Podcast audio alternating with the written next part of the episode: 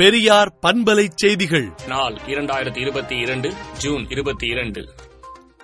தேர்வில் தோல்வியடைந்த பதினோரு மாணவர்கள் தற்கொலை செய்து கொண்டது விபரீதமானது துயரப்பட வேண்டியது என்றும் வகுப்புகளில் மனோதத்துவவாதிகள் மூலம் இருபால் மாணவர்களுக்கும் தன்னம்பிக்கையுடன் கூடிய வழிகாட்டுதலை கற்பிக்க ஏற்பாடு செய்ய வேண்டும் என்றும் திராவிடர் கழக தலைவர் ஆசிரியர் கி. வீரமணி அறிக்கை விடுத்துள்ளார்.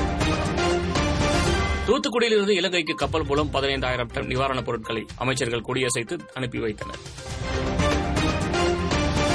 சென்னை வானகரத்தில் அதிமுக பொதுக்குழு நாளை நடைபெறவுள்ள நிலையில் முன்னாள் அமைச்சர்கள் நேரில் ஆய்வு செய்து வருகின்றனர். தமிழகம் புதுச்சேரியில் ஐந்து நாட்களுக்கு மிதமான மழை பெய்ய வாய்ப்புள்ளதாக சென்னை வானிலை ஆய்வு மையம் தெரிவித்துள்ளது.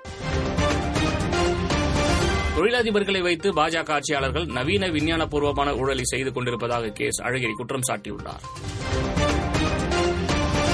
புதிய மாவட்டங்கள் வட்டங்கள் தொடர்பான கோரிக்கைகளை தமிழக அரசு நிறைவேற்ற வேண்டும் என்று டாக்டர் ராமதாஸ் வலியுறுத்தியுள்ளார். பொதுமக்கள் அனைவரும் முகக்கவசம் அணிந்தாலே கொரோனாவை தடுக்கலாம் என்று தமிழக சுகாதாரத்துறை அறிவுறுத்தியுள்ளது. இலவச பாடப்புத்தகங்களை விற்பனை செய்யும் பள்ளிகள் மீது கடும் நடவடிக்கை எடுக்கப்படும் என்று அமைச்சர் அன்பில் மகேஷ் பொய்யாமொழி தெரிவித்துள்ளார். காங்கிரஸ் இடைக்கால தலைவர் சோனியா காந்தி நாளை விசாரணைக்கு ஆஜராக அமலாக்கத்துறை சம்மன் அனுப்பியுள்ளது.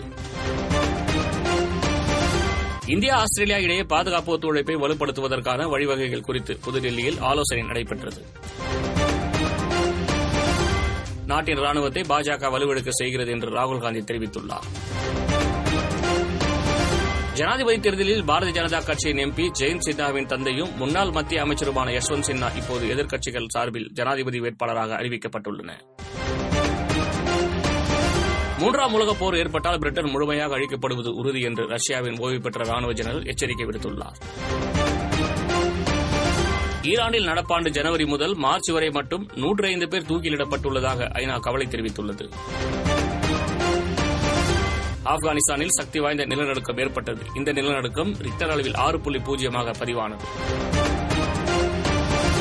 இந்தியாவிடம் பெற்ற கடன்களை நாம் கண்டிப்பாக திருப்பி செலுத்த வேண்டும் என்றும் இந்தியா அளிப்பது நன்கொடை இல்லை என்றும் இலங்கை பிரதமர் தெரிவித்துள்ளார். விடுதலை நாளேட்டை விடுதலை டாட் இன் இணையதளத்தில் படியுங்கள்.